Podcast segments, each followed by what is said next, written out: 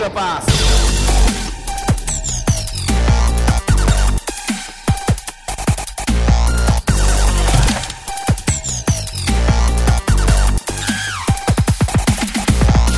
皆さん、こんにちは。エクストラパスポッドキャストです。ズボンです。どうも、慎太郎でございます。はい。ということで、はいやっていきましょう、慎太郎さん、今日も。やっていきましょう。あのーあれ？触れなくて大丈夫なんですか？何を？触れなくて大丈夫なんですか？宮本さんの件は。宮本くん、 injury list なんで、ああ、そうですね。30日は戻ってこないっていう、あの、規約みたいですね。はああ、そうですね。ちょっと injury に入ってしまったので、ガチで体調が悪いそうなので、皆さん応援メッセージお待ちしております。はい。い。いや、寂しいっすよ。ええ全然ね、新年になってから宮本くんと話してないからね、そうですね寂しいのはめちゃめちゃ寂しいんですけれども。うんはい。いやー、まあまあまあ、早く戻ってきてくれることを僕はすごく願ってますんで。はい。。OK。いつでも待ってますよはい、やっていきましょうか。やっていきましょうんあれっすよ。はいあのー、見ましたよ。はい。慎太郎さんがはい。プッシュしていたザ・エレクエレクトロリカルパレーズ。オープニングトーク、それ？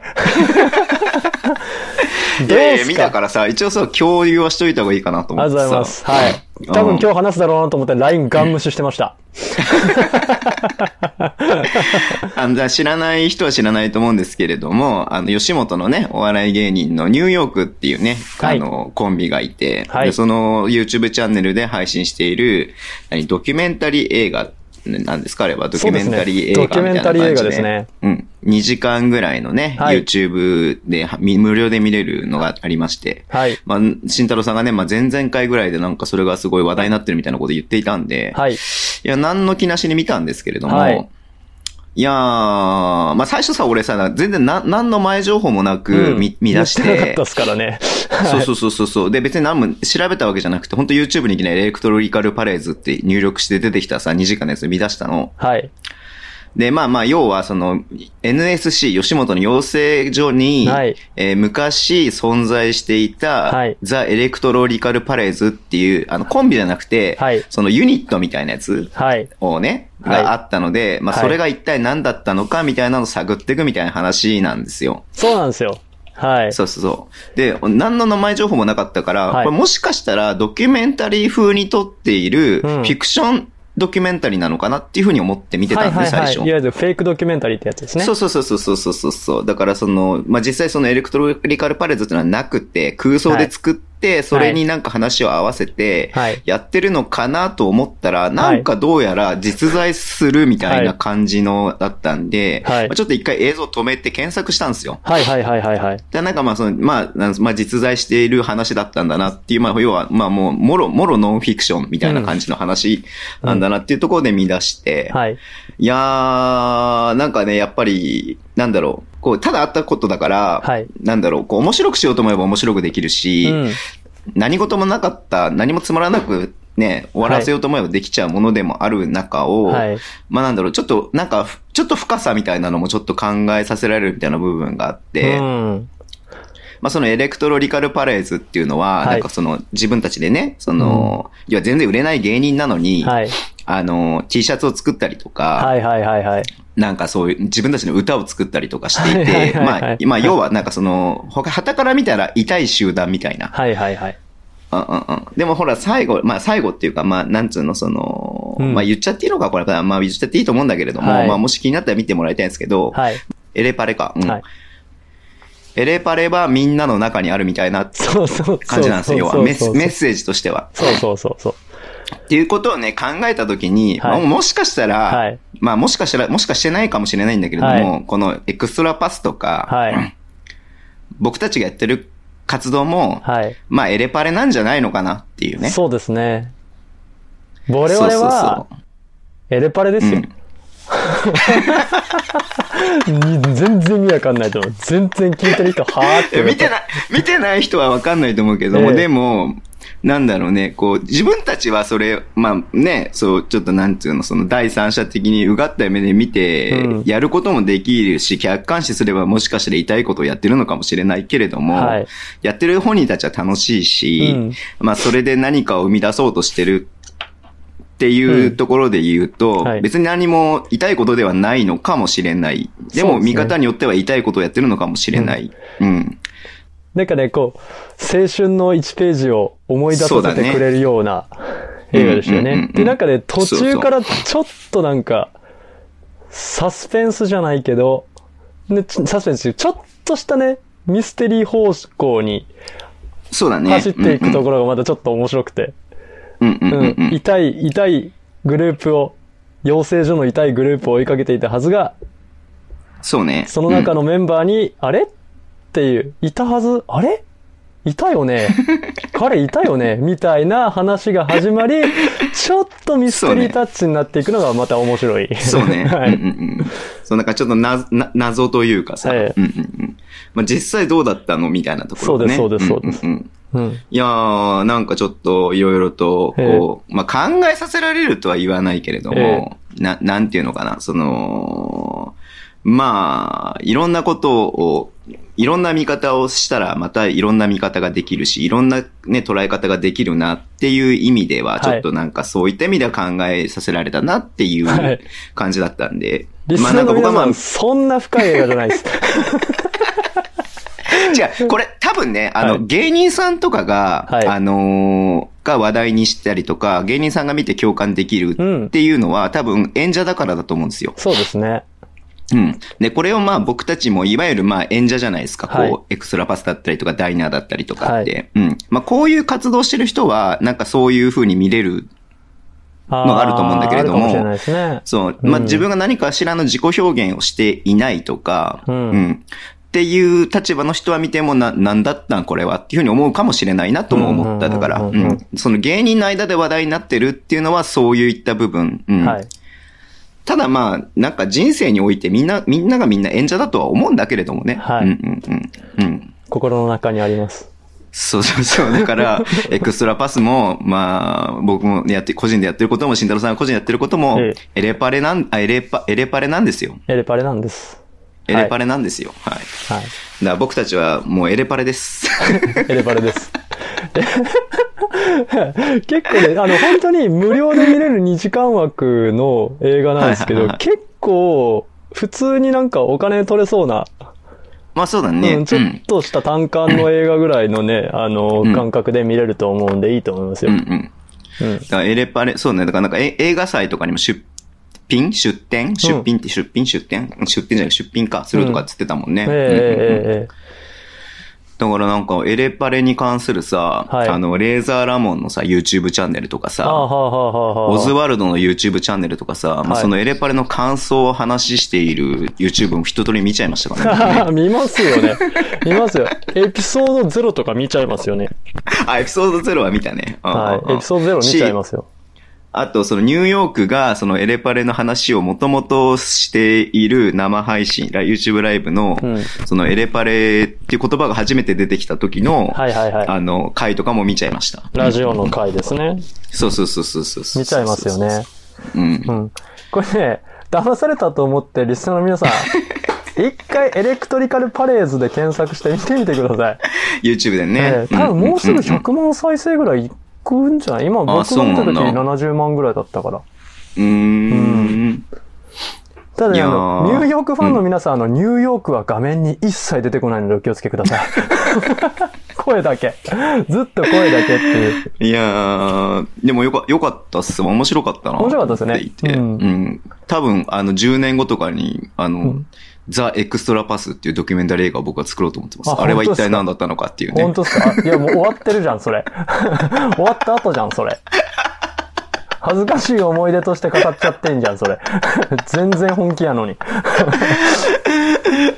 まあ、みたいな。まあ、まあ、それは冗談ですけれども。はいでも、まあ、でもなんかそういうね、うん。うんまあ、ちょっとなんか自分を客観視しないでね、来ちゃえばき来れちゃいますけど、客観視する機会にもなったなみたいな風にもちょっと思いましたんで、本当にありがとうございました。お勧めしていただいて。はいこんなことになるとは。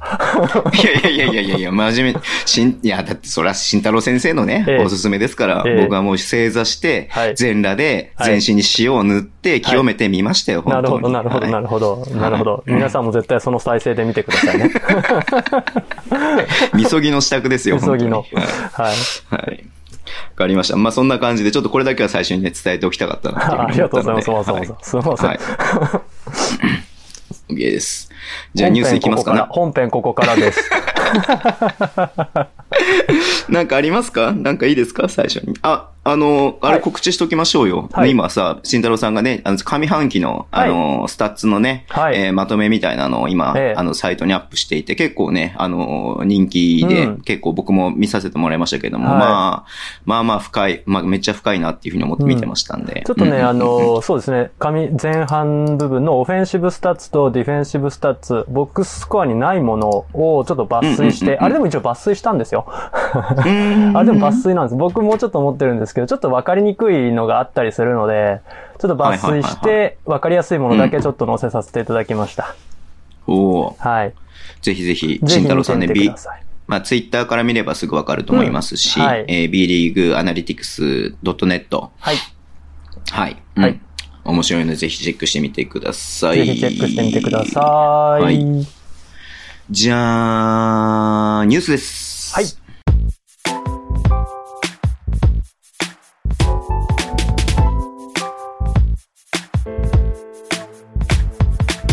ニュースね、まあ、あのーいろいろね、今ちょっと、まあうんなんか中止したりとかね、うんあのーうんオールスターもなくなっちゃったりとか、うん。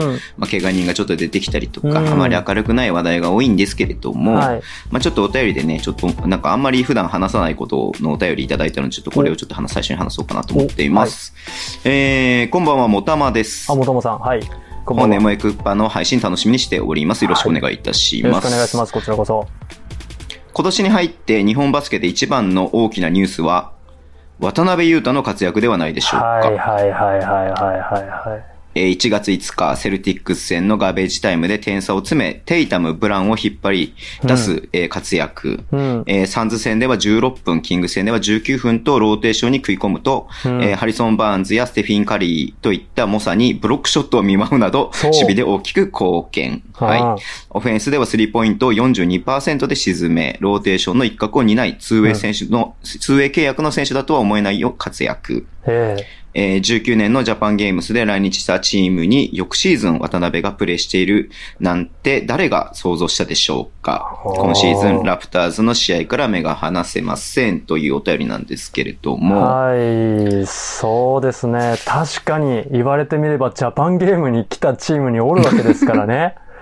まあはい言うても2年前のチャンピオンチームですからね。そうですよ。そうですよ。あの名将が率いるチームですから。うんそうだよね。ええいや、やっぱり、やっぱりディフェンスなんですよね。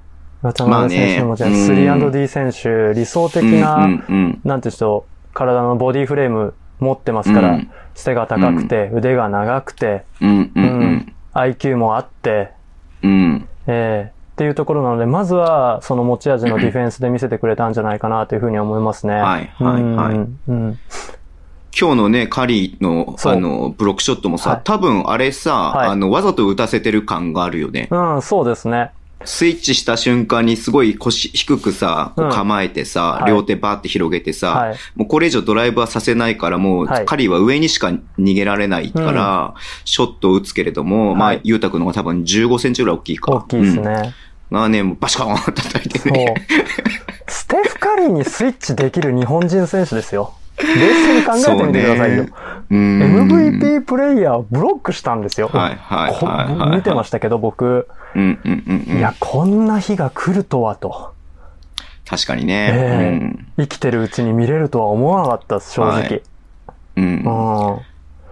いや、まずその、ね、まあもともとそのね、もう前段階で、こう、はい。もともと契約して、ごめんなさい、名前僕ちょっとわかんないけど、契約していた選手がいたにもかかわらず、うん。えーその選手の年俸分のお金を捨ててでも、ユータとけ、契約したかっ契約してくれましたたよね。っていう形だもんね。うん、うん、セットコーチがうんうん、うん、うん。相当変わるまあその段階で評価は高くて、うん。で、まあ、完全にね、1クォーターの残り3分とか4分とかぐらいから、いつもね、毎回ここ数試合は出てくるっていう、まあうん間違いなくこれはローテーションで入ってるでしょうっていう感じで、うん。で、15分からね、19分ぐらい出ているっていうことなんで、ううんん。いやもうこれ 2way 切れちゃったらどうすんのみたいな話になっちゃうよね。50なっちゃいますね試合でしょ？うんうんうんうん。他のチームも見見てますからね。言ったらだって間違いなく。ううんん。まあまあ、通益切れたら本契約になるんだとは思うんだもちろんけれども。なると思いますけど、うんうんうんいいショーケース、いわゆる、まあ、いわゆるショーケース開幕から数試合って、いいショーケースになったんじゃないかなというふうには思いますけどね。うんうん。仮に渡辺裕太ね、ラプターズの契約取れなかったとしても、ええ他のチーム欲しがるだろうみたいなね。うん、欲しいと思いますよ。す。はい。すべすべさんもサンズにぜひ来てくれ、みたいなね。いやうんあのいやマジツイートしてましたけど、はい。いいと思う。うん。デ はいはい。ィフェンダー欲しいし、普通にサンズ。うーん。うんうん。いや、だからまあ、まあ、ラプターズ、僕結構ね、はいあの、ラプターズ好きなんですよ。あ、のですよね。おっしゃってましたよね、前ね。ラプターズは結構好きなチームで、うんまあ、その、それこそビンス・カーターの時代から好きなチームの一つではありまして、はいまあ、今はね、ちょっとシャーロットがすごい一番、一番って言われたらシャーロットになるんだけれども。あそうですね、おっしゃってうんますね。シャーロットホうんーンズ。まあ、そうそうそう。勝率イーブンで。まはい。あ、まあまあまあまあ、まあ、厳しい部分はありますけれども、うんはい。だからまあ、そんなチームにね、あの赤と黒のユニフォームを着てるっていうのがまずちょっとなんか、ええめっちゃかっこええやんっていつも見て思っちゃうんだけどさ。似合いますよね。赤似合いますよね。赤似合う言い方悪いけど、グリズリーズよりか似合ってるかなって思っちゃうん。赤似合うなぁと思って。う。うん。あのーレジェンズ、あ、レジェンズでしたっけ？違うわ。えっ、と、メンフィスのカブの G リーグにいたじゃないですか。あの時、ハンスル、うんうんハッスルか？あれも赤いユニフォームだったんで、すごい似合あ、ってたから。確かにね。ううんんうんうんうん確かに確かに。うんまあこれでちょっと3の確率そうねもそうだけど、アテンプトの数がやっぱりまだ少ないんで。少ないっすねうんうんうん。うんまだ任せてもらってないからまあそうだね、うんうんそこの部分で貢献できるようになってきたら、もうね、うん。あの、いなくてはならない選手になっていくとは思うので。思います、思います。うんなんだってまだ若いですから。え、でも、あれじゃないですか。うんもう、1から B、あの、NBA っていうとちょっと厳しい年、まあ3あまあね年目だけどね。まあんそうまあまあまあうんうんうん。なってるかなっていうのはあるかなと思いますけどね。うん。ショットに絞ったらまだまだマスターできると思いますよ、年齢的に全然。確かにうね。ん。あとだって外、ショットだけだもの。逆にそう。ね。うん。うん。まあ、ディフェンスがあれだけできる。そうそうそうそうそう。なんか、プラスマイナスのスタッツだけ見ると、最、ね、一番、あの、よかった、チームで一番良かったりとかするような試合とかもあったりとかもするので、そうですね。ね、結構そこを優先、優先じゃないや、評価してる外国のうん。ヘッドコーチとか優先、優先じゃない、えっ、と、うん評価してるっていう部分あると思うので。間違いないですよ。多分まあ、これ自分で言うのもなんですけど、僕なんかの数倍アナリティクスしてますから。NBA チームは。間違いなく。うん。それが仕事、仕事だからね、いやちょっとそこまでなんだけど。うんうんうんうんですよ。だって、何、何秒これぐらいかかったらこうなるぐらいまでアナリティクスしてますからね。だからまあ、それはエースに限ってですけど。うんそれぐらいやってますから。いやー、まあ、だからこそ、あれだったと思います。あの、そんなに、グリズリーズで出場経験とかそんなにないにもかかわらずな、セットコーチに引っかかったっていうのはそういうところだと思うんですよね。うんうんうんうんうんうんなるほどね。ええまあ、数字だけ見、ね、まあでも、ほら、ハッスルの時は渡辺裕太がいないとはい成り立たないようなチームだっていうふうな話したからさ、うん、そうですね。まあ、そこはもちろん見てるだろうしね。はいうん。いやー、っていうような感じでございますかね。はいはいゆうたくんに関しては。はいうん。でまた、このね、あのーより楽しみがね、増えるよね。NBA を見るのね、うん。見るね。うん、もっと分母増えたらいいなと思いますね。どうだろうね、馬場雄大。いや、まあでもあの、ルイ君で、八村選手でね、だいぶ、多分、増えてるでしょうから、増えてると思うんですけど。あ。、分母が増えるってのはあ見る人が増えるってこと？あ、そういうことね。見る人のいや、僕ね、は NBA プレイヤーが増えればなって意ああ、味かそうですね。NBA プレイヤーは、ちょっとまだわかんないですけどね、正直。うん。あれ、渡辺選手って多分日本人、まあこういった、まあ良くないですけど、日本人がなれる最高のボディフレームなんで、あー、うん。まあね。も、日本人がも、の持てるものを全て持ってるような、はもちろん IQ 面も含めて持ってる選手なので、彼と同じぐらいの選手が出てこないと逆に言えば、かあのーロスターは入れないよっていうことなんで、そうね、2メーター6センチ。ええ。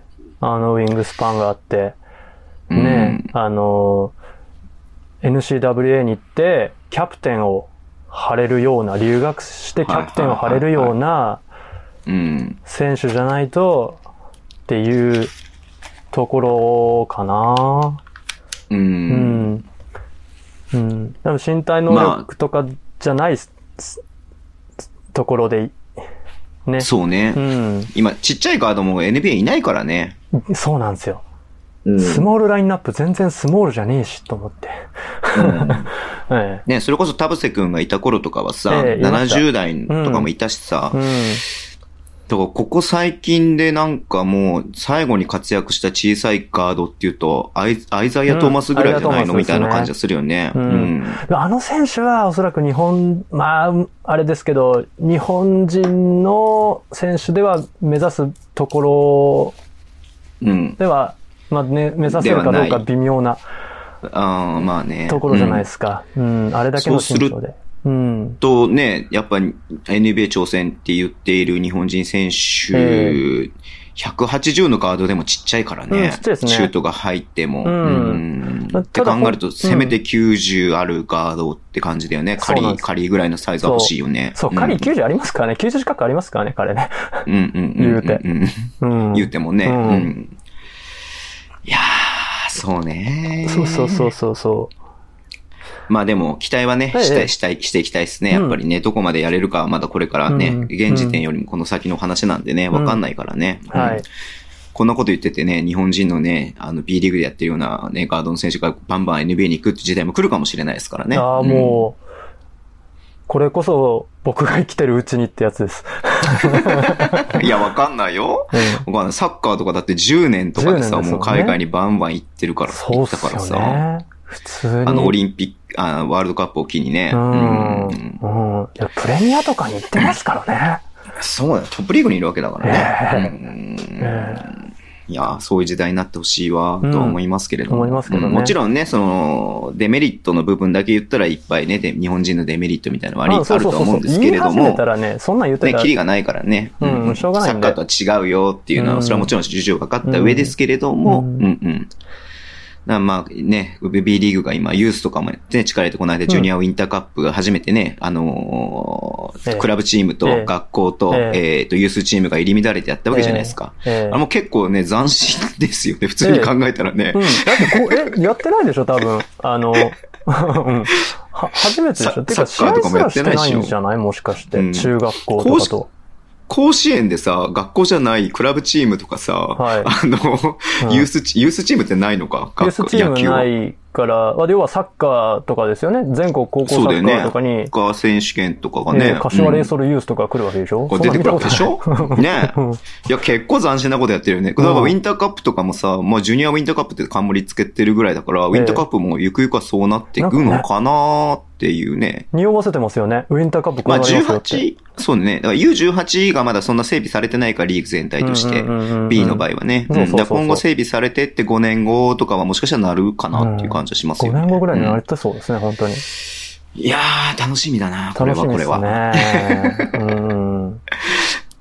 うん。わかりました。ははいい。あと、まあ、ニュースなんですけど、なんかあります？慎太郎さんの方で扱いたいニュースとそうですね。か。あの、うん水戸の話はしなくていいんですね、じゃあ。いや、まあ、でも、これはさ、まあ、さっき僕、YouTube ライブでもね、うんなるかみさんとちょっと話したんですけど、はい。まあね、これはもう本当にここに向けていろいろとリーグだったりとか、ボランティアの方だったりとか、もちろんね、うんあのいろんな人がこう尽力してたとは思うんで、こううん亡くなることに関してはめちゃめちゃ残念ではありますし、無観客個人的にはダメなんですかね。いや、だって、だってさ、もうだってお金払っ、払うでしょ、どっちにしろだって。まあ確かにね。うん、だってうん設営、だって契約したらだって、資材とかもさ、うん金は払うやろうし、うんまあ払える分はね。で、返金するのも、ただじゃないし、手数料かかる。し。手数料が上がるからね。うんそれなら別にね、無観客でやれたら最高やねんけど、と思って。明言はしないけど、コンテスト系は、その、オンライン、オンラインとか、まあ、リモートマッチみたいな形で、うん。やる可能性もあるみたいなこと言ってるけれども、チケットとかじゃないからね。まあチケットっていうかその本も、本命じゃないから、うん。どうやってチケット持ってる人と持ってない人を振り分けるかとか、うんそれはまあ分かって言ってるんですけど、うん難しいのは。うんまたでもあれじゃないその、やっぱり自治体からの要請で中止にしたっていうことはもちろんね、それが一番の理由ではあると思うんだけれども、うん結局選手を必要以上にお祭りごとで接触させることに、まあね。リーグを、いリーグがもしかしたらそれでリーグが破綻してしまう可能性もあるじゃないですか、ここで。まあね。もしオールスター選手が全員コロナウイルスってなったらさ、リーグ破綻しちゃうから、まあそこのリスクを冒してまでこのお祭りことをやる必要があるのかって考えたときに、まあやらないっていうのも一つうん。なのかなっていうのもちょっとね、そうは絶対には言わないとは思うんですけれども。うん、それはわかりますね。ううんん。そういうリスクも考えてっていう部分もあるのかなっていうふうにも思ったけれどもね。うんありますねうん。うんまあね。まあやりたかったですよ、リーグとしてお金になるんだから、うん結局。うんう。ん。あとは、あれそうですね。ニュース、ニュースとしてはあれですかね。京都ハンナリーズの社長変わりました。これさ、いあのー、10月末に変わったばっかりなんだよね。はい。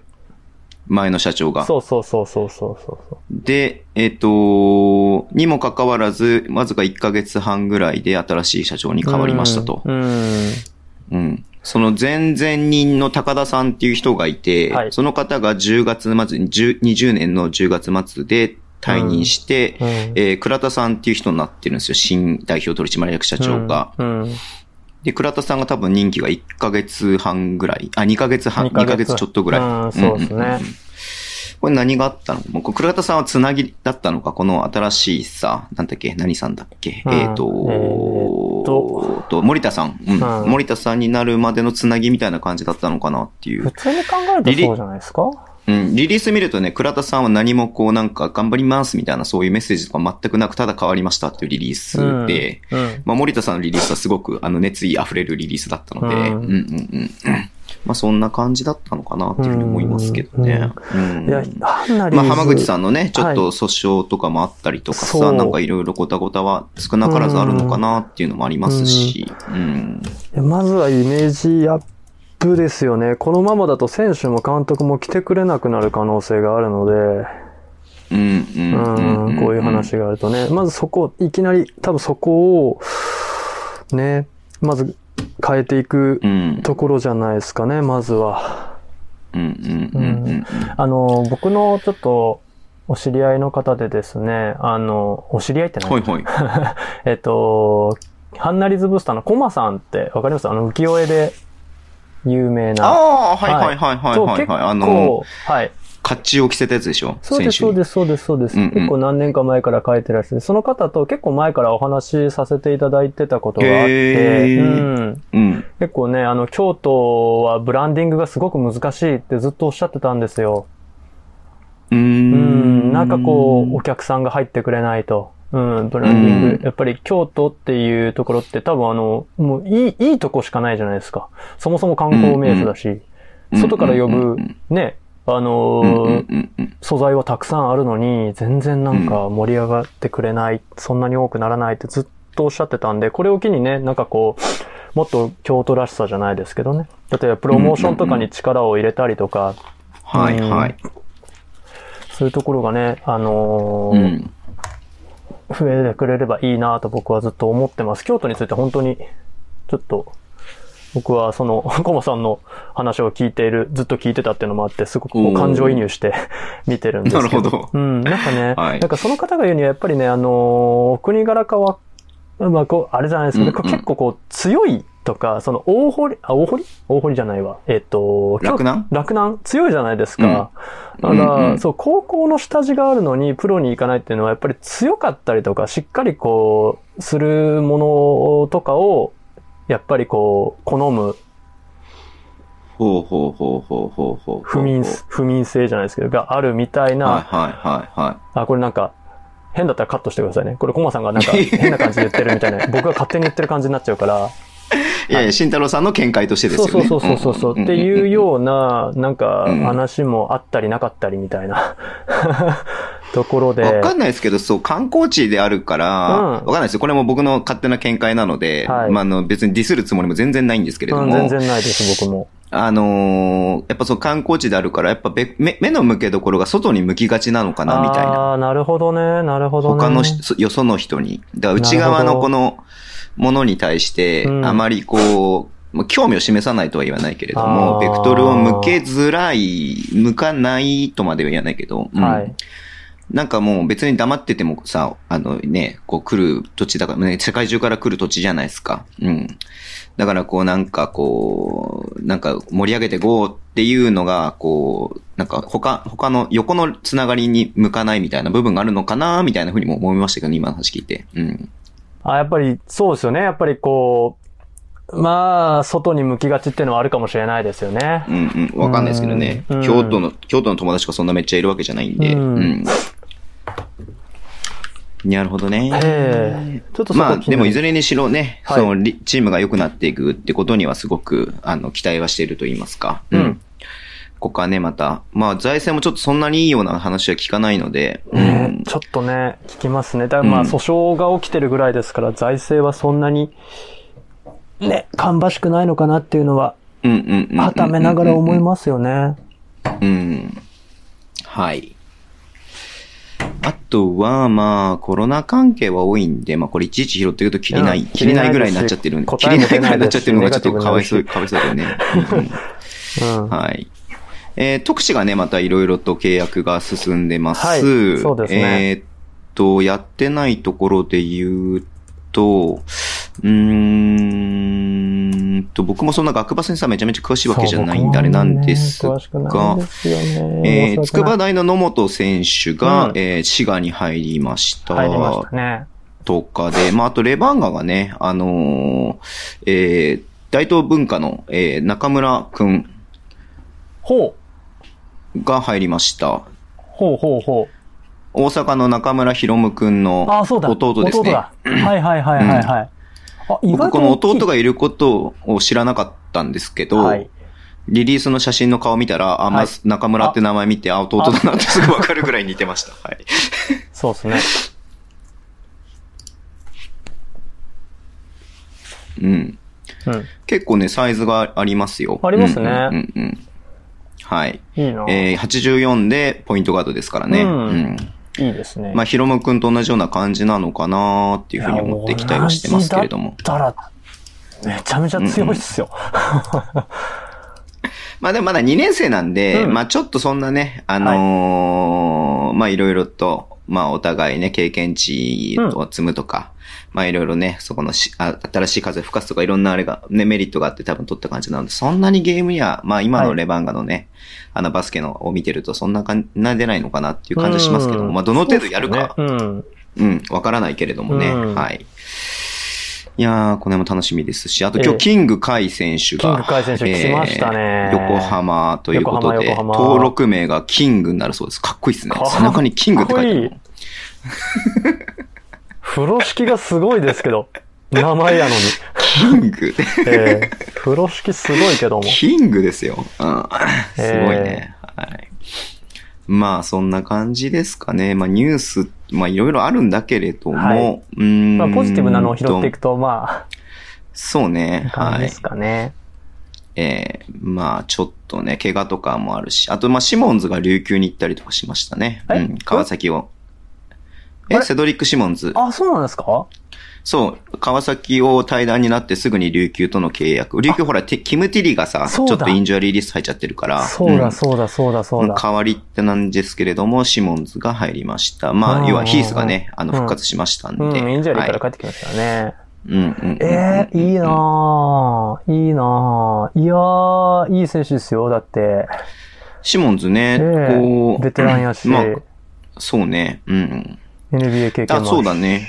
うん。あと、広島がさ、セントフォート対談出したんで、広島に新しい外国籍が入ってくるでしょうっていう感じですね。23日ぐらいに向けて今、うん。まだリリースは出てないので、わかんないですけれども、う,、そうですねうんちょっと楽しみですね、これもうんこう難しいですよね。今、入国とかがすごい難しいじゃないですか。外から連れてくるのはかなり厳しいと僕は思うんですけど。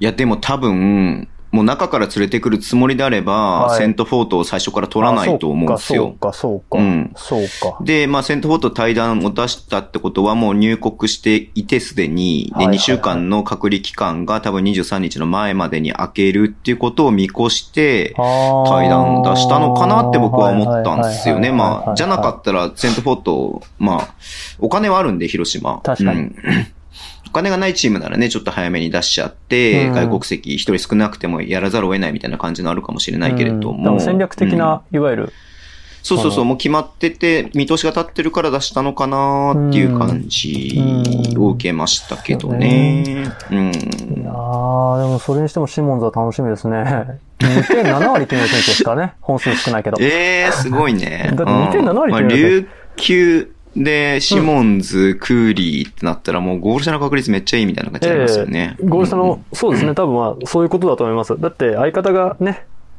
あの、ウィングプレイヤーですから、いわゆる。まあね、あのーあー、名前どうせしちゃった。えーっと、エヴァンス。エヴァンス、うんはい。。うんうん。うん。うん。いや、いい、いいと思いますよ。琉球もうねん、琉球も強いかな。いや、陸強いですね。やっぱり。はい。うん。あと B2 ですけど、フェイゾンが、はいえっ、と、福島に入りました。はいはいはいはいはいはいはい。えっ、、と、昨シーズンね、えーエクセレンスにいて、うん。今シーズン京都でね、やってましたけれども、たね。はい。まあ、あのー福島はね、えっ、と、デイビスっていう外国籍、3年ぐらいいたかな。うん。黒人のね、まあ、4はい番、4番なんだけど、まあ3番みたいなプレーをする選手がいるんですけど、デイビスがちょっと急遽解除、契約解除になって、まあちょっと戦績がね、ここのところ振るわなかったので、ね。福島は、ううん。ん、何連敗もしてるんでね。ん。そうですね。んうんうんまあで、ちょっとフェイゾンもちょっとね、B1、あの、京京都でも結構ね、ええ。あの、活躍していたので、ん。そうですよね。ちょっと僕は数字で見てないので何とも言えないんですけれども、うん。はい。っていうとこですか？はいあと、まあ、最後に話しておきたいのが、はいえっと、さっき YouTube ライブでも話題になったんですが、はい。えー、シェーファービー後期覚醒っていうね。見ました？あ、これ先週のニュースか。これ先週のニュースになっちゃうけど。そうですねんうんはい、先週のニュースですね。ごめんなさい。うんはい。爆発しましたね。川崎戦ですよね。そっか。取った段階ではまだ試合やってなかったのか。うん。あまあ火曜日の試合ですね。確かにうんうんうんうん。あ、そうか。日月で、そうか、やってたから。いや、月火でやってたんだよね。先週は。うんうんうんうんそうそう。いや火曜日の試合だったんで。うん。キャリアハイ21得点。ねえ。えー、スリー4本。ということですけれども。おうん。いやー、恐ろしいことになりましたよ。恐ろしいことになりました。これうんうんで、うんシェーファーまで動き出したら、はい。うん、唯一のあれですよ。だって、三河の育成枠でしたからね。まあ、そうね。でも、もうスタメンで出て、うん。えー、コリンズワースがスタメンでねっていうセットも組めるようになりましたから、これで。シェファーがこれだけ読めるようになると。うん。ええ最初のね、方方は本当にあの、なんでしょう。ちょっとね、あのー失敗とかあるかもしれんけど、頑張れみたいな、うんうんうんうん。いや、僕、すごい好きで、でも彼、彼が本当に未来繋いでくれると、日本のビッグマンの未来繋いでくれてると思うので、うん。んですけど、もう完全に計算できますからね。全然。計算できるよね。全然計算できる。うんなんかもう、ちょっと若者頑張れっていう感じではなくなってるもね。なんくなった、なくなった。なくなった、全然。ううんん。だって弱点フリースローぐらいなもんでしょ、多分。あ、フリースロー入んないんかフリー。スロー確かね、あんまり得意じゃなかったはず。あ、そうなんだ。うん。いや、2メーター6センチであれだけ動けて、外国籍マッチアップできて、3でね、ストレッチできてってなれば、うん先10年はね。いや、もうそうそうそう、本当に。だって彼、冷静に考えたらジョージアテック行ってましたからね。うん。なるかみさんも同じこと言ってたよ。あ、そうっすか。そうっすか。まあ、みんな忘れてると思いますけど、ジョージアテックですかね、彼。ってうん、言ジョってたからさっきージアテックで。すよ、彼。本当に。うんはい。マク・ヘンリーもね、あそこでね、準優勝？準優勝してる、うん NCWA。来てるし、うんクリス・ボッシュの母校ですよ。ああ、そっかそっかそっか。うん。うん。クリス・ボッシュちょっと残念な引退の仕方しちゃったかいや、な。ね、ウェアボール好きなんだけどな、クリス・ボッシュ。あの、あうんのビッグスリーで縁の下の力持ちに回った瞬間のあの彼のうん、もともとラプターズで大暴れしてましたからね。はい。はい。そうだよね。ええまあ NBA を紹介するチャンネルなんですけども、こちらの、あの、ポッドキャストはね、はい。そうですね。NBA、NBA の話題が徐々に徐々に多くなっていってる。いや、マジで徐々に多くなってきてる。え、ね、今年もスパーズは結構見てるの？スパーズ見てるわけではない。あ、見てますよ、スパーズ。いや、まだ逆に言えばスパーズしか見れてないです。あ僕ね、あの、今、はいえっと、デローザンを、はい。えーファンタジーで持ってるんで、あ、いいっすね。いいっすね。デローザン思った以上にけか活躍してくれているっていうのは正直なところですね。ええだから結構助かってます、デローザンに関しては。ちょっとね、せん、あ、これ話になっちゃうな。ちょっと戦略、やっぱりね、バブルあたりから全然変えてきているところがあるんで、ああ、そうなんだ。うんへえ。これ、なんたって今、あのスパーズがですよ、うん。ペースでリーグ5番にいますからね。超ハイペースですよ。あのスパーズが。数年前なら考えられないっていうね。ハーフコートバスケット大好き、大好きそうねうん。ガチゴチの、ガチゴチのね、セットオフェンスみたいなね。ええパッシングバスケットの。で、バブルの時なんか、リーグトップのハイペースチームでしたからね。へえ、そうなんだ。うん、全然戦略が変わってきてる。もうそろそろユニフォームもなんか蛍光ピンクとかにした方がいいんじゃないんだいや、もうね、もうね、蛍光ピンクに群がられているポップっていうだけでちょっともう胸熱ですよね。あの地味なね、地味っつって失礼か、グレーとね、あの、シルバーっていうのか、シルバーと黒のね。うん。はい。あ、ユニフォームも地味なの、らば。スパーズ、はいスパーズファンなんですよね。僕、一応も。もちろん知ってますよ。はい。はいもちろん知ってますよ。だから振ってですよ。はい。はい。いやー、ちょっとね、いや、ちょっとね、また成長が見れる。いや、これでね、うんうんまたね、リーグの方向性と逆行してるのがまたかっこいいんだ、ポポビッチの。ああ、なるほどね。うんなるほど、なるほハイペースど。だけど、スリーじゃねえぞ、うちは、みたいなところがやっぱかっこいいっすよね。うん。そういうのがやっぱあると分かる、分かりやすくていいっすよね。うん、そうそうそうそう。んいや、それで今、イーブンでしょ？クリッパーズにもレイカーズにも勝ってるからね。おーすごいすごい。ううんん。5勝5敗。いやースパーズファン多いからなあ、多いですか？いや、日本はスパーズファンめっちゃ、まあね、あの、やっぱりね、ダンカンがいた時代からのファンとかも多いのもあるんで、ええやっぱスパーズのバスケが好きな人って多いから、いや、多いでしょ、明らかに。シャーロットのファンなんていないっすよ、本当に。多分ズボンさんだけですよ。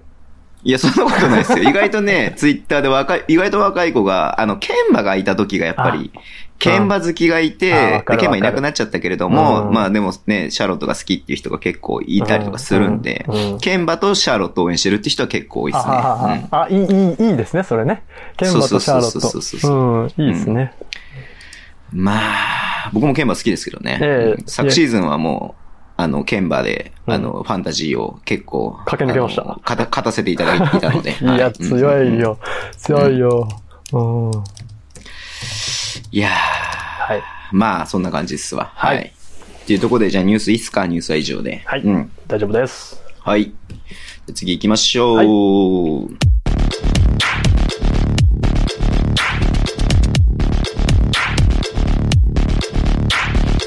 エクパーティーよいしょー始まりましたね僕らが、はいえー、ね、あの、リスナーの皆さん11人と、えー、各ね、週、毎週予想して、はい。ポイントを競うと。で、そのポイントが観客動員数という、はい。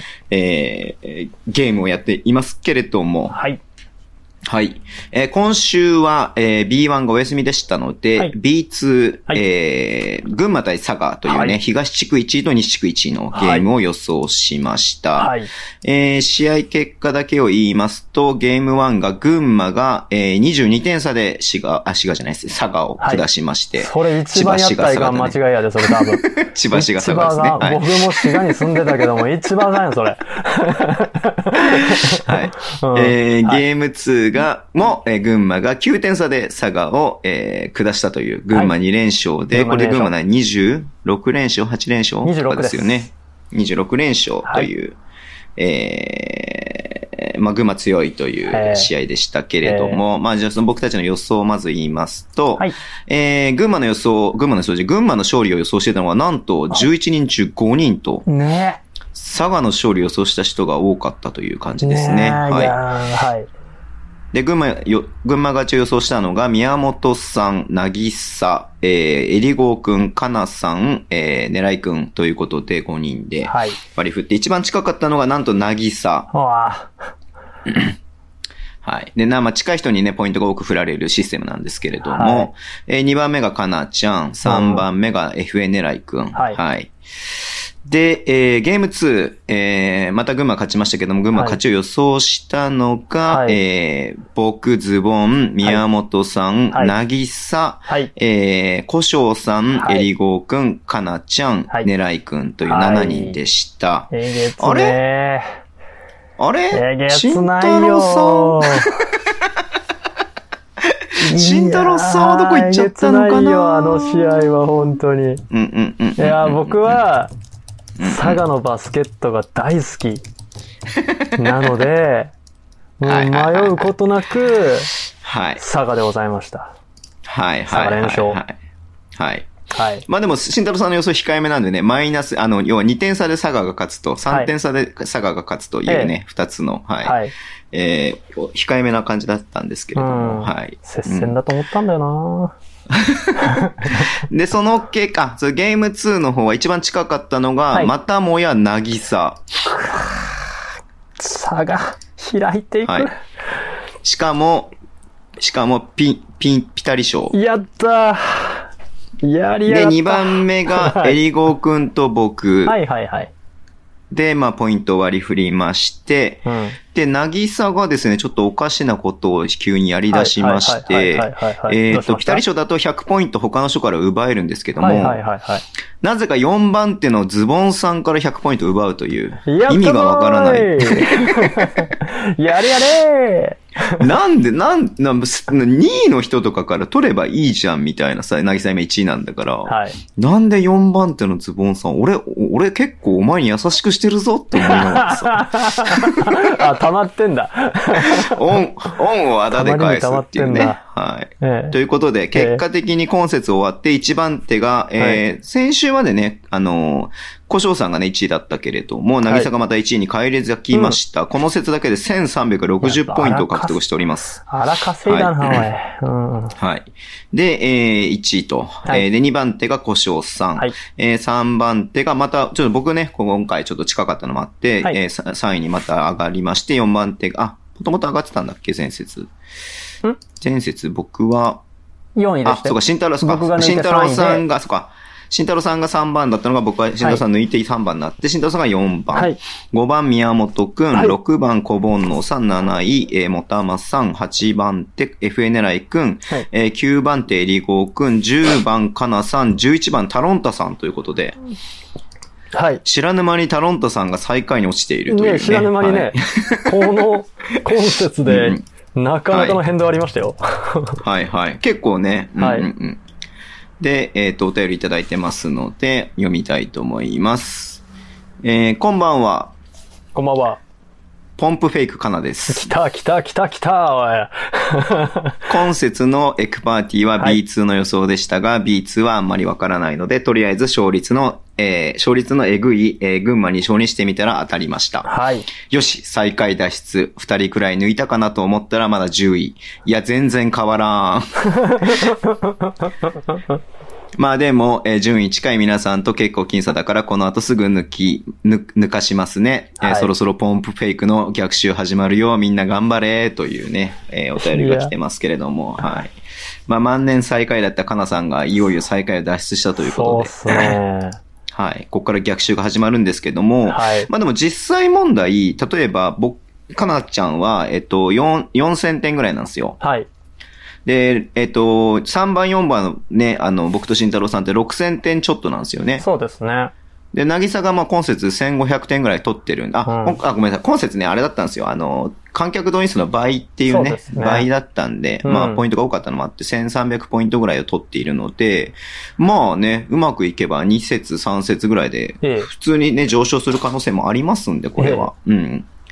で、まだね、シーズンも3分の、あ半分ぐらいか。半分ぐらい終わったとこ。うん、終わったとこなんでね。うん。全然あるでしょ。まだま。だわからないよという話ではありますね。うんはい。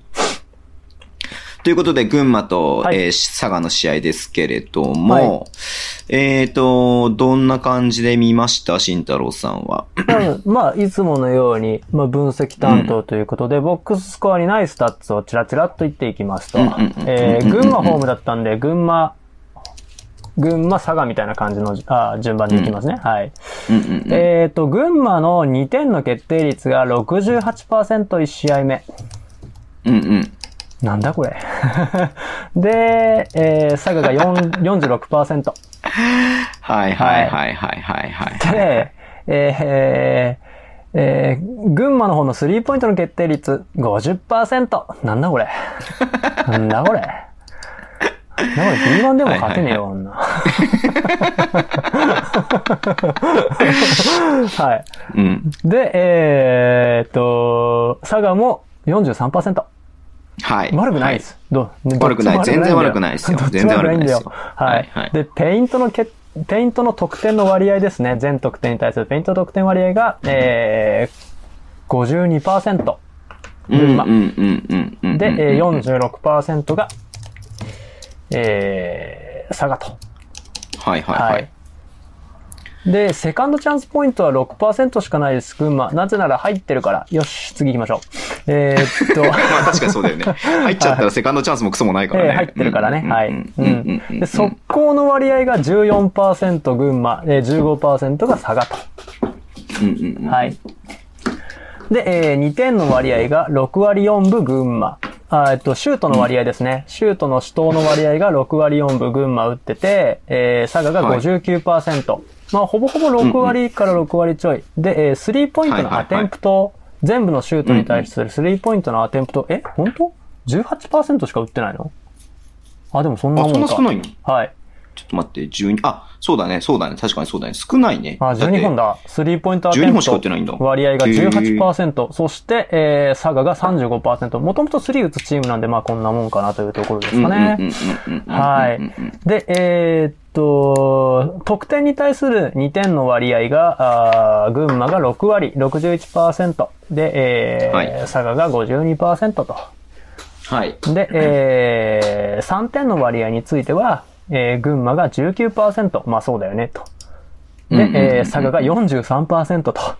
はい。うん4割3分、得点の43%は3ですと。いうところでございましたと。で、うんえーと、アシストの割合がですね、これ意外なんですけど、群馬が33%アシストの割合ありますね。決定に対して。まあ、これもあんまり高い数字ではないんですけどね、うん33%うんって高い数字ではないんですけど、えー佐賀に関しては19%しかないというところ。アシストでも、やっぱり群馬は美容パスを回っていましたと。うん。で、ターンオーバーの割合については、群馬が20%、あの佐賀が17%ということでね、えーそ佐賀の方が少なかったんですけど、まあ60何パーセントの壁は分厚く勝てませんでしたというような感じでしょうかね。はいはいははい。い。試合内容としては、いやー、まあ、まずあれだね、はいあのー、マルコス・ダニエル・マタがいなかったっていうね、佐賀はね。そうなんですよ。そこ僕知らんくて、実は。はい、知らなくて、いや、まあ、さ、さあ、そらそうじゃんっていうね、残念ながらね。うん。いや、だってさ、だってさ、だってさ、だってさ、だってさ、だってさ、だってさ、だってあの、あれでしょ？ジャスティン・キーナンと、クエリーと、はい、えー、マイケル・パーカーをオンザコート1で守らないかんのですよ。そうね。時間帯によってはオンザコート0だったからね。まあ、まあまあまあ、結構そういうのありましたね。まあ、要はガルシアっていうね、あの外国籍がいますけれども、はい、彼はポイントガードなので、はい、うん。要はインサイドの外国籍はローソンしかいないという。そういうは感じですね。で、まあ、中西くんってね、あのーうん日本人ビッグマンね、うんすごく優秀な日本人ビッグマンもいますけれども、うんっていう話になっちゃうからね。そうですね。いや、頑張ってたんですけど、あのね、うん。えっ、と、佐賀のシステム的に結構ヘッジする、前に出るディフェンスなんですよ。で、そうするとですよ、えー中西選手がやっぱり前に一歩出たりするわけですよね。そうすると、じゃあロールマンのヘルプ誰が行くのって言ったらもうガードの選手しかいなくて、で、それでじゃあ、あー守れなくて、じゃあ戻るときに、えっと、一回ヘルプに入って、他の選手がヘルプに入ったら、中西選手がまた元のマークマンに戻るんですよね。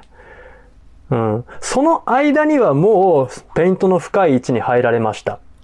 はい。例えば、体の強い外国籍選手でしたらそこから挽回もできたでしょうが、残念ながら中西選手が、まあ頑張ったんですけど、その深い位置に入られたビッグマンに対して、キーナン選手とかに対して、ファールなしで止めるのはかなりきつかったと。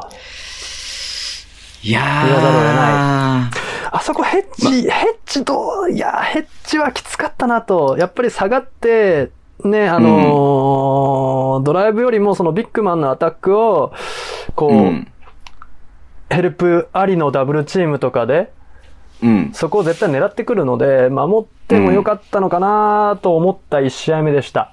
で、それでね、あの、3クォーターまでは成功してたんですよ。4クォーターの頭までは成功してて、で、そっからやっぱりね、終盤にかけて、その、オンザコート3の悪魔たちが襲いかかってきてですね。もう、ファールもできない。ね、うん退場しちゃうからファールも厳しいし、うん。早々にチームファールは5つ溜まり、うん。ちょっと、中をやられてしまったなっていう印象ですね。うん3クォーター、4クォーター始まりまで本当一桁点差だったので、うん。ワンチャンあったんですけど、うん。いや、ちょっと、ね、最後はやっぱり、息切れじゃないですけど、してしまったのかなというイメージですね、1試合目は。うん。はい。はい。いやー、無双してたよね。無双してましたね。うん。いや、まあでも、それ結構ゲーム2でも同じような結構場面ははい結構多かったなっていうふうに思って見ていて、はい。要は、まあゲーム2特に目立ったのがキーナンに対する、はいキーナンを止めようがないみたいな感じになってて、うん。キーナンファールドローン11ですからね。ええ 止めようがフリースローなかった12本。うん。一人でね。で、まあ、27得点っていう感じだったんで、ううんん。いや、まず、このオン3になった時ね、はいトレイ・ジョーンズが出なくても、えー、パーカー、キーナン、クエリって、そう。まあ、ちょっと考えれば、ね、川崎の、ええ。ね、あの、ファジーカス入れて、外国籍2人入れてって、あんまうまくいかなかったじゃないですか。うん、そうですね。まあ、まあ、相手が、相手がね、あの、ワン、ワンっていうか、その、インサイドの外国籍が一人しかいないっていうのもあったのかもしれないけども、意外とうまくスペースを使って、まあ、やってたなっていう感じがしたんですけどね。うん。うん。スペース使ってましたよね。うん。それ思いました。一人が入ってる時に、ゴール下でずっと待ってるみたいな、ローローのとこにいて待ってるみたいな状況が少なくて、うん。まあ、多分ダブルチームしてくるんでそうなるかなとも思ったんですけど、うん。うんしっかりスペーシングして、だから外も5割決まってみたいなところありましたね。まあ、クエリはね、ポストポストでもらってみたいな方が、まあ、多分上手いんだと思うんだけど、うん。キーナンはあの、あの、スリーポイントのラインぐらいでボールもらって、そこからうん。突っ込んでいけるからね。うん飛び込めるうん。んで、そうだよね。だそれが結構強いなっていうふうに思っていて。うんで、まあ、パーカーは外で待っていて、うんなんか合わせたりと合かまあ、オフェンスリバウンドに入っていったりとか、みたいなね。そうそうそうそう。千葉とはまた違った活躍の仕方してますそう。だよね。ううんん。じゃあ本当になんか千葉の時よりかは、こうなんか周りをうまく活かせてるっていう感じの、まあまあね、大ベテランですし、すねえーえー頭がいい選手ですんで、できまあと自分が取る気になれば取れるんでしょうけれども、うんうんうん。うん。うん。そう、とはいえ19点取ってんだけどね。そうですよ。うん。普通にね、うん、しちゃが取ってますよ。うん。うん。いやー、見てて面白かったわ、でも。ねいや、どう頑張るかなと思ったんですけど、いや、頑張ってたんですけどね、いいところだったんですけどね、んオフェンスはいつものようにね、もうよかった、オフェンスよかったっすわ。あ、佐賀のオフェンス？うんうん佐賀のオフェンス、うんううん。ん、あの、まさにこうね、ヨーロピアンなスペーシングバスケットで、随所にね、モチョ・フェルナンデスとかね、そういったね、監督の使うオフェンスムーブみたいなのを匂わせる感じがあってね、すごい良かったですよ。へーうん。ちょっとね、まあ、詳しくあれするとあれなんですけど、まあ、ピックアンドロールの時の、あの、オフボールマンの動きとか、うわ、こうんうれん、これユーロで見たやつだ、みたいな。うん。いや、本当に本当に。なるほど。うん。ストーンサイドまあそういった意味ではなんか見ててところとか。はい。うん。ちょっと違う、違うというか、うん。まあなんか成功法じゃないのかなって、まあ成功法なんでしょうけれども、ええ。成功法じゃないんじゃないのかなっていうようななんかちょっと面白い感じはあったなっていうふうにさが見てて、うんあ、それでいいんだ、みたいな感じのあったよね。そうそうそうそうもう、もうね、みんな伸び伸び、もう気持ちよくバスケットしてるなっていうのが佐賀の選手たちは見えてて、自分のスペースがしっかり確保されてるから、ドライブ行ったら空いてるし、ヘルプも出せないような動きしてるし、うだから気持ちよくドライブして、じゃあ、はい、寄ってきたら、スペーシングちゃんとやってるから、キックアウト3打てるよね、みたいな形。はいはい。いや、本当にね、もう、リーガ ACB を見ているような気持ちになりましたうんうんうんうん。トルコリーグとかね。うん。うん、トルコリーグ。あのねねトルコリーグのね、誰だっけな、どの、あーあー、忘れ、名前忘れちゃった。あのね、監督の得意なムーブとかも入れてたんですよね。へえ。えっ、と。ね、あ、飛んじゃった。どん、なんとかビッチ。それはそうなんですけど、どの、どの、いっぱいそうだね。ああ、ああ、出てこない。どう忘れちゃった。この話しようと思ってたのに。どうなんとかビッチさんっていうね、名称がいらっしゃるんですけど、昔からの名称がいらっしゃるんですけど、その方の得意なディフェンスだったり、オフェンスのセットとか、ムーブしてたから、うわーと思って見てましたけど。うん。僕は楽しみました。いやー個人的に。はい。いいっすね。はいうん。あの、渋田くんっていう特別指定の選手はい。がいるんですけれども、はい彼が19得点ということで、はいうん。特別し、あ、特別指定じゃないのか。違います？確か。去年もが特別指定だったんじゃないですか。あれ？違う？渋田レえっと、オ君ですよね。一応、駒沢、そう、駒沢大学に在学中なんだけれども本本契契約なのか。うんプロ契約なのか。ううんんうんうんうん。ごめん、ちょっとその辺がよく分かってなかったんですけど、なんかこう、19得点ね、ええまだ若くて、若くてって言い方すると失礼なのかもしれないけれども、えうん。うん。まあすごく躍動してるそうそうそう、2試合目かな。躍動してたなっていうふうに見てたんですけれども。うん。うんえいや、彼は何者ですか？本当に。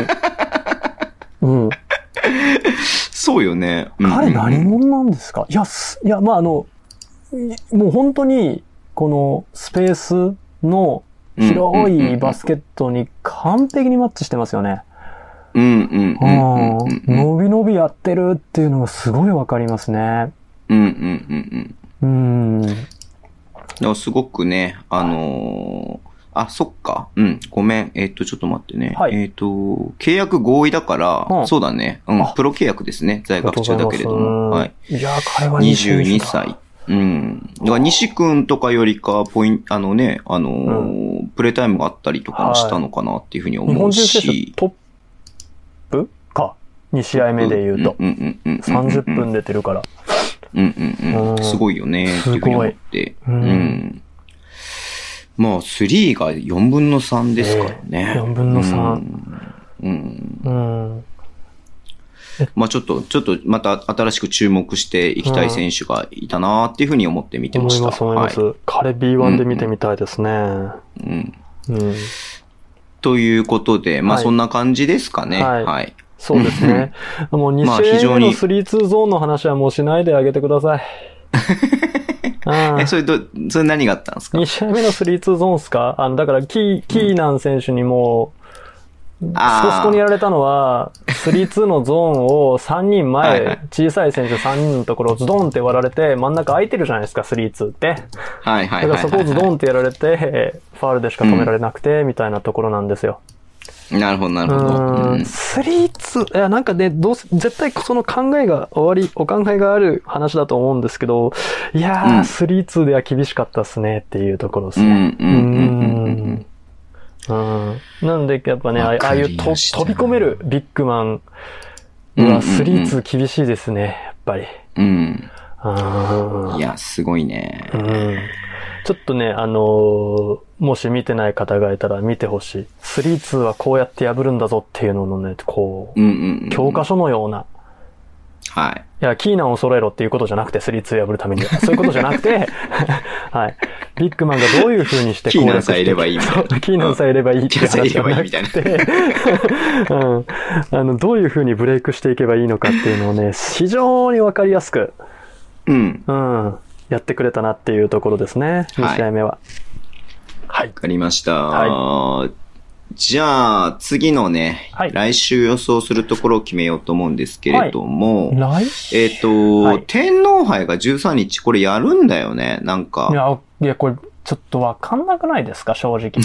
いやいや、あの、延期とか、だって、と、どこでやるって言ったら、だって、はい。ね神。奈川、東京、ね栃木、ね沖縄ですからね。ね だってそうなるじゃないですか。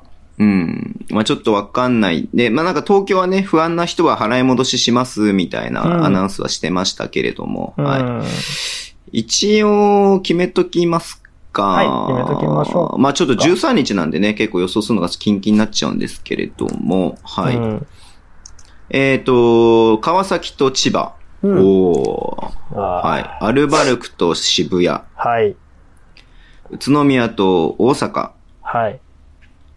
えー琉球と三河。はい。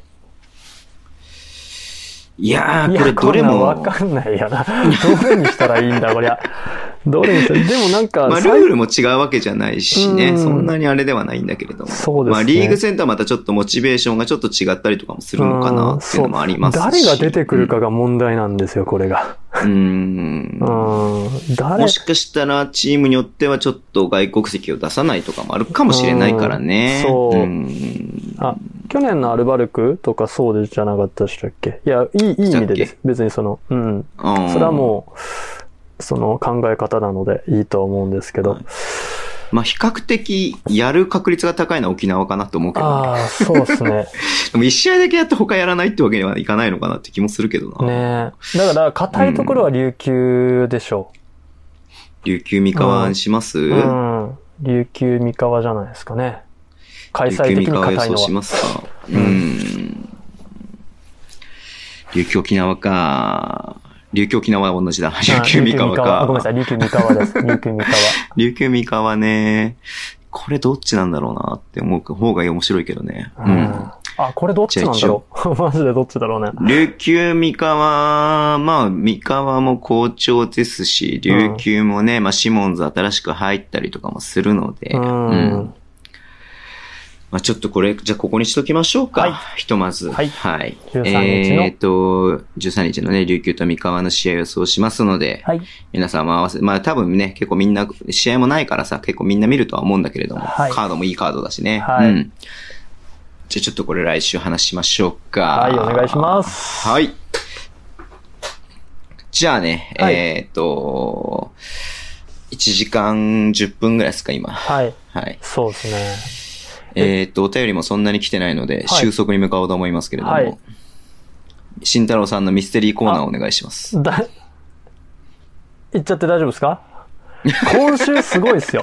今週すごいから。あるんかい準備してるん今週かいマジですごいっすよ。これちょっとマ準備してるんかいに、これ歴史を変えるかもしれないビッグニュースが舞い込んできてますから。へえ、はいすごい。何？そういうハードルめっちゃ上げたよ、今。ええいいですよ。はい。うんうん。ちょっと待ってください。どうぞはい。いきますよ。えーもう用意したから。僕、うんえっとね。あ、やばい、これカットのやつだ。ちょっと待って、あれ？いっそゆっくりでカットするんで大丈夫ですよ。はいはい。えっとね、ちょ、ちょっと待って。いや、あるんだって、1月11日にすごいやつがあったんだって。昨日？今日か。昨日、今日、今日、今日、今日、はい今日。なんとですね、皆さん、うん。ご存知、サルバトーレ・バイス博士。ね。知らねえよ。ご存知の皆さんご存知の知らねえよ。ええ誰だよ。え、ご存知ないですか？うん。サルバトーレまで言われたら、フェラガモか誰しか知らないねい。や、びっくりした。フェルガモですよね。まあね、サルバトーレと言えばね。うんえーこのサルバトーレ・バイス博士、なかなかね、話題の人でですね、何やったかっていうと、うんうん UFO の、うんうんうん。UFO、UFO ですよ。うんうん。米軍の研究者で、はいはいはい。UFO の開発特許を去年ぐらいからバシバシ取ってるんですよ。はいはいはい。出願かな、はいはい出願してるんですよ。この人。UFO。そちょっと待ってくださいえ？ちょっと今そのロジックに対してはい明らかに破綻してるんですけども、う。はい。UFO というのは未確認飛行物体なので、はい。それを確認、特許を取るってことはそれを確認してるってことじゃないですか？うるせえ。それもう UFO の特許っていうのがもう理論として破綻してると思うんですけれども。UFO のようなものを開発するための特許を出願してるんです。のようなものね。のようなものね。そうそう便利だな。のようなものっていう言葉、うんめ便利だな。まあ、要はあの 何、えっ、と、都市伝説フリークには有名な TR3B とかね。あうんあの三角形の UFO にに。よく見間違えられるはいはいはい、はい。実験飛行体とかあるんですけど、もうね、すごいっすよ。もう漢字8文字ぐらいのね、わけのわからんものを特許取ってますよ。あのね、例えばね、なんかね、高周波、圧電、有機、室温、超電導体とか。皆さんご存知の。あの。あの高周圧電有機室温超電導知ら体ですよないって、。だから言えてないじゃないでしょ。言えてないでしょ。これも、要は都市伝説だったんですよ。出してるっていうね、こういうの。あ、なるほど、その出してるんじゃないかと言われてたそうそう、じゃないかと言われてたんでですけど、その、えっと、いわゆる、がっつりその、海軍の人たちとのやり取りをしていたメールはいがはい。出てきまして、はいはい。はいはい。これはマジで出願してるっぽいっす。おお。うん。こで、それは何に影響を及ぼすんですか？え？それを出願していると何、何が起こるんですか？どういう世界にどのようなインパクトがあるんですか？いや、だから、ど、いや、だから、だだから、だから、だから、誰でも、簡単に、圧電有機室温超電導体が使えるようになるんですよ。それ使うとどうなるんですか？あ ヤンキーみたいな顔になってる、急に。ヤンキーがなんかもう何も言えねえかひとまず、あって言っとけばいいみたいな感じの 顔になってる。いや、でも本当になんかね、電磁パルスとか、そういうのを発生させる方法とかあるから、要は、なんつうんですかね、あの、物をふわふわ浮かせたりとか、ちょっと違った、なんか、えっと、エネルギー源を持った飛行機、いわゆるあの、ジェットエンジンじゃなくて、もう静かで、こう、うん。えっと、軽くて、静かで、なんだけど、しっかり人乗せて飛べますみたいな飛行機ができたりとか、はい。そういうものがね、できるかもしれん。なんかどっかで2時間のドキュメンタリー映画になってるんですか？いや、なってないです。だってき 昨日だもん。今日、今日の、今日だもん。飛び込んできたニュースが。今日だもんだって。えー。うんいや、こわれ、かりました。これ、んうん。いや、これ、あの、笑ってるけど、これマジで特許出してるからね。いや、それがどう、それを出してることによって、どんなことが、なんか、すごいのかがちょっと僕の中でうまく伝わってこなかったので申し訳ないんですけど、例えば、例えばですよ、それでなんか、こう、はい。あの UFO の今までのあれは、はい。実はその博士による、なんか仕込みだったとかっていうのであれば、なんか、おなんかこう、ああ、そうだったんだってなるんですけど、はい今言われたのだけだと。慎太郎さんがちょっとヤンキーになった、あはいな、その特許を浸透してることで慎太郎さんがヤンキーになるっていうことしか僕の中では、インパクトがないんですけれど。でもね、これね、あのね、冷静に考えてみると、ゼロからこんなもん生まれるわけないんですよ。ああ、なるほど、なるほど。こんなたくさんの。結構あるんですよ。何個あるな ?1、2、3、4、5、6個、7個ぐらい特許取ってんですよ、いきなり。はいはいはいはい。こんな急にさ、いくらあの有名なサルバトーレ・パイス博士だとしてもですよ、急にこんな生まれてこないですよ。え、なんかそれ、じゃあ軍事利用とかしてなんか、はい。なんかそういう兵器とかそういうのになんか有流用されるとかなのかな？間違いなくそうですね。いやだって大あ体、ー大体こういう新技術ってまず兵器転用じゃないですか。GPS とかもそうだったけど。まあそうっすよね。インターネットもそもそもそうっすもんね、最初はね。そう、んインターネットもテキストを秘密で送れるようにみたいなのを発想でやってますから、うんうんうんうん。あれも軍事研究ですからね。はいはいはいうん。はい。だからた、いやだって、うん、これ、だっていきなりさ、こんなん思いつきました、はーいなんていうもんじゃないと思うんですよ。なるほどなるほどなるほどどっか。から持ってきてる可能性があるっすよ。なるほどなるほうんど。。逆に言えば特許取れないから、頑張ってこれ分からんけど解明して特許取りましたみたいな。なるほどなるほうんど。いやー、ちょっと、都市伝説っぽくなってきた。今日、今日はね、はいあの、どう、どうしていいかわかんないですね、これは。でしょ？下手に、下手に、下手に一生に伏せなくなってきたでしょ？あれ言っていいですいやあれ言っていいですか、は信じるかお願いします信じないかは、あなた次第です。決まった。いや、信じるけどさ、信じるけどさ、まあ、出願してますからね、信じるけどさうんはい、信じるけどさ、みたいなとこあるよね。はい。いやー、面白いな、それでも。面白いでしょ？びっくりした。面白い。もっと民放でやるべき。な、何のために撮ってるのかっていう裏を探っていくと、はい面白くなりますよね。面白くなる、うん面白くなるだその、なんか物を浮かせるのであれば、例えばですよ。はい例えばですよ。はいあの、ね、バスケの試合で、はい。2階の隅っこにいて、はい。その兵兵器を使うことに、装兵器じゃない、装置を使うことによって、はい。えっ、と、ファイパップムールのはいスリーポイントはいが全部入っちゃうとかね、はい。はい。ようはい。はい。はい。になるとか、物が開くとかいう技術を使ってね。ええうん。っていうとこまで行ったらすごいよねっていう話ですそね。う、え、もう、え、え、ちっちゃ 大人がいやいやいや、頑張って広げてくれたのはわかりますけど。ファイパップムールの3が全部入ったらもうそれはもうすごいことですよ。いや、この間ゼロ本やったやん、打ったの。にいや、打たないですよ。打ったことないですよ。多分ね、えっとね、B リーグ始まってから1本しか、1本、2本かな ?2 本しか打ってない。マジで。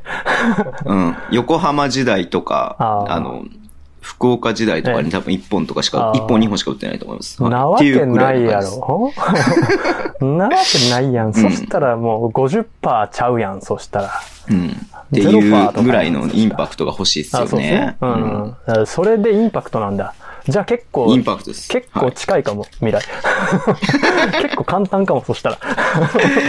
いや、でもそういう不正とかってさ、できるバスケで不正って、はい。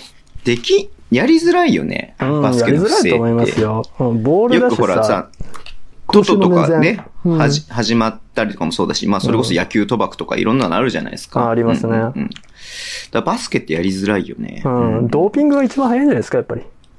あー、検査してるからな、うん。なんか赤血球増やしてみたりとかさ、なんかさ、あるやん。なんか確か。うん。なんかもう投げやりになってんじゃないですか。大真面目に考えてるじゃないですか。赤血球増やして酸素のね、供給量増やせばスタミナ上がるんじゃねえかみたいな、そういまあまあう研究もあ確かにね。りますからね確かに。それはあります。うんうんうんうんうん。なるほど。はいわかりました。じゃあ、いいっすかもう今日は終わりで。はい。これで終わり。はい。はい。あ、僕バスケしてきましたよ。先週の目標で話した。本当っすか？本当っすか？モケバス行ってきましたけど。緊急事態宣言の前の日だったんでえっ、と、次の日にモケさんから LINE が来て、しばらく体育館は使えませんという連絡が来たので、うん、でしょうね。うん。はい。もう最初、最後で、最初で最後でしたけど、まあ筋肉痛になりましたね。でしょうねはい動けねえ、動けねえ、動けねえ、動けねえっていう感じでした。うん。うんなんかね、LINE ではなんかおむつしてたっていう噂もありますけども。あおむつしてたって噂ありますけどね、動けなすぎて。おむつしてたってどういうことですか？んおむつ動けなすぎて。動けなすぎてねうんうんうんそうそうそう、おむつしてましたみたいな。いやー、でも本当に、はい足が、足も筋肉痛、うん腕も筋肉痛。意外と手首、背中とかきつくないですか？ああ、そうそうなんです。だからもうね、やってるうちにね、腹筋とね、背筋はね、もう筋肉痛になってましたよあ。やってるうちに。うんやってるうちに？うん。流行らない。うん手首とかね、背筋とかリアルに日常生活に支障をきたすじゃないですか。ああ、まあねうん。突き指したんですよ。は？え？左指の中指を突き指したんですよ。もうインジュアリーですか？はい。で、あの、突き指っていうと、大抵のバスケで突き指といえば、はい。まあ、パスを受けるときに、もちろん。えー、ボールに指が当たってうん。突き指するっていうのは、まあ多分一般的だと思いますし、僕も人生で突き指といえばそういう突き指しかしたことなかったんですけれども、うん、そういうリリースしか聞いたことないですよ。はい。えー、走り出した時には、自分のはい。左足の、左足に自分の左足が、左手の中指が当たって、は突き指をするという。コントやん。自分、自分の足で突き指をするという。はい知らんうちにこけ初めての経験をしました。そ うそうそうそう。人生で経験したことない突き指を初めてしました。意味わかん40にして。え、ちょっと待って、どういう体勢で走ってたの？いや、だからさ、要は、こう、こう、こういった瞬間に、うん。要は右手が上がるじゃないですか。うん右手が上がった瞬間に、あ、でもその時左足が上がるのか、普通。そうでしょ？どういうこと？なんかこう、こう、こう当たったんです。こう、こう当たったんですよね、足に。要は自分の足のかかとに中指が当たって突き火をするという。だから、引いた足と引いた手がぶつかったってことですよね、多分。そうだ、多分もしかしたら僕は、えっと、右手を出すときに、うんあ、右足を出すときに右手が上がってるっていう、変な走り方をしてたかもしれないですね。もうおじいやん、それ。もう。自分の体がコントロール、コントロールできない。びっくりする。それもど、それもレフェリーストップだって、それ。その走り方見た瞬そう、やば、間。やばかったです。はいもう、うんビビビビビいやーでも楽しかったです。楽しかったです。突き火はしましたけど楽しかったです。なんかでも、すごい、ね、方いらしてたみたいな、ツイッターとかで見ましたけど。あれ？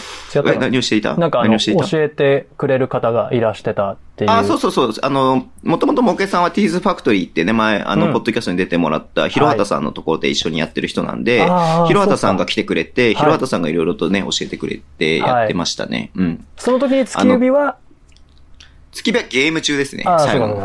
本当にもう、最後の最後残り1分ぐらいで、もう。やりました。はい。た開幕じゃなくて、はい。え、うんうん。いスキルトレーニングみたいな感じですか？や、だから、その体の動かし方とあかー、まあ、バスケの、まあ、要はその、素人だとやっぱりなんかこう、まあ、結構素人とかブランクある人向けのやつなんで、はい。なんかこう、バスケってこういう考えで動くと、オフェンスがしやすいよ、みたいな、その、なんか一番上積みの部分をちょっと教えてもらったみたいな感じですね。ううんんうんうんあ、それいいっすね。僕もそう、だからただ集まってゲームするだけじゃなくて、うんなんかもう本当ゲームしたの最後の30分ぐらいで、あとはもうなんかこう、ね、シュートとの練シュートの練習とか、パスとかの練習とか、うんそのスペースの使い方みたいなのを、うんなんかこう自分でやって動いたりとかっていう感じで、はい、うん、やってましたね。面白かったですよ。いいっすね。楽しそう。うんもうちょっと、1ヶ月ぐらいあはあれのですけ、ど。あっちのちょっとね、新宿から西側のあの辺でやってるので、いつも。はいはいはいはいはいうんはいはい。はい。うん。そっかそっか。あの、もし時間が合えばぜひ、はい。行ってみたいなと思います。はい。まあ、緊急事態宣言が解かれてね。そうですねうんまたできる状況になったら一緒にやりましょう。はい、ぜひぜひ。はい。エクストラパスバスケット大会もやりたいけどね。あ、いいですね。はい。まあ、こういうことやってるとまた、えー、え、エレパレみたいになるけどね。つながった。すべてつながったけはい。ど。うん。ということで、じゃあ、今週もお付き合いいただきありがとうございます。ありがとうございます。はい。じゃあ、なんか最後に締めていただいてよろしいですか？慎太郎さん。え、締め？あの、え、ちょっと待って、そ、びっくりした。そんな地獄みたいな振り方してくんねや。ー、いないっすから。あ、そうかそうか。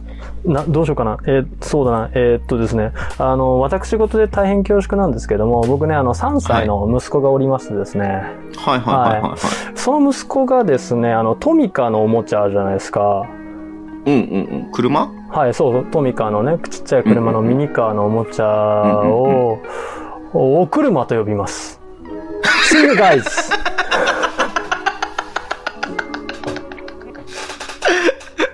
いや、面白かまったたわ。ねはい。ーありがとうございますバイバーイ。